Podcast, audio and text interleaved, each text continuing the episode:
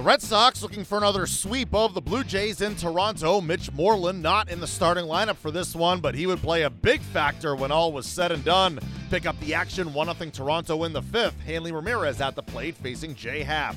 Statistics, and there they are 35 of them. Fly ball deep left field. That's not coming back. High arcing drive. That will end up in the 200 level, about four rows, and then slips down into the field over the Blue Jays bullpen. But Hanley Ramirez doesn't care for Hanley. He has just tied up this game one to one. 2 1 pitch. Swung on, hit in the air, deep right field. That's crushed. Going to the 200 level. A two run homer for Mitch Moreland. And the Red Sox take a 3 1 lead. 2 1 pitch. Swung on, hit in the air. Right center field, dropping quickly. Benintendi coming over and will make the catch to end the inning. Stephen Strasburg become the second pitcher in the National slash Expos history to pitch a shutout and hit a home run. There's a line drive up the middle of the diamond, a base hit. That'll produce a run. Bogaerts sprints for second. The Pillar throw head first slide, another double. And Boston goes out in front five to one. 2-1 pitch, line to center field softly. That's going to drop in for a base hit.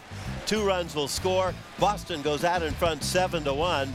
Mitch Moreland with four RBIs over his two plate appearances here tonight. The Red Sox sweep away the Blue Jays, taking it 7 1. Boston wins eight of their nine games in Toronto this year. Rick Porcello the win, allowing one run in six and two thirds frames, striking out seven. Mitch Moreland comes off the bench and goes two for two with four RBIs. Hanley Ramirez goes deep for the second straight game, finishing with two hits and two runs scored. The Blue Jays once again swept away by the Red Sox. Manager John Gibbons spoke after. Well, there's no doubt we got beat. You know, uh, really a couple of those games today, and going to the seventh inning, we had lead one night and we tied tonight, and then you know then they then they blew them open. So, they got a good team over there. You know, some good, pretty good athletic, good hitting guys. So. John, on the uh, the double steal at the eighth, is that a situation where Lopez should have thrown to third, or did he make the right call there? No, I thought he made the right call. What happened is the guy in second took off, and then stopped. The guy in first just kept going. So when he gets the ball there, maybe you get a tag. If not, you get the guy at third base because he's stopping anyway. Otherwise, you throw to third, and he's got to get the other guy a run down either way, you know. Gibby, did you feel like the Barney line drive with the bases loaded was a turning point in the game for you?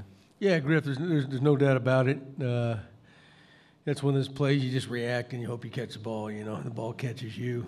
Yeah, who who knows what difference that might have made. John, just after getting to three games under 500, how tough has this two and, st- and 10 stretch been to kind of stomach? Oh, obviously, it's been real tough. But, you know, we haven't played good enough baseball, really, so. Up next, the Blue Jays begin a series in Baltimore against the Orioles on Thursday. Marco Estrada on the hill.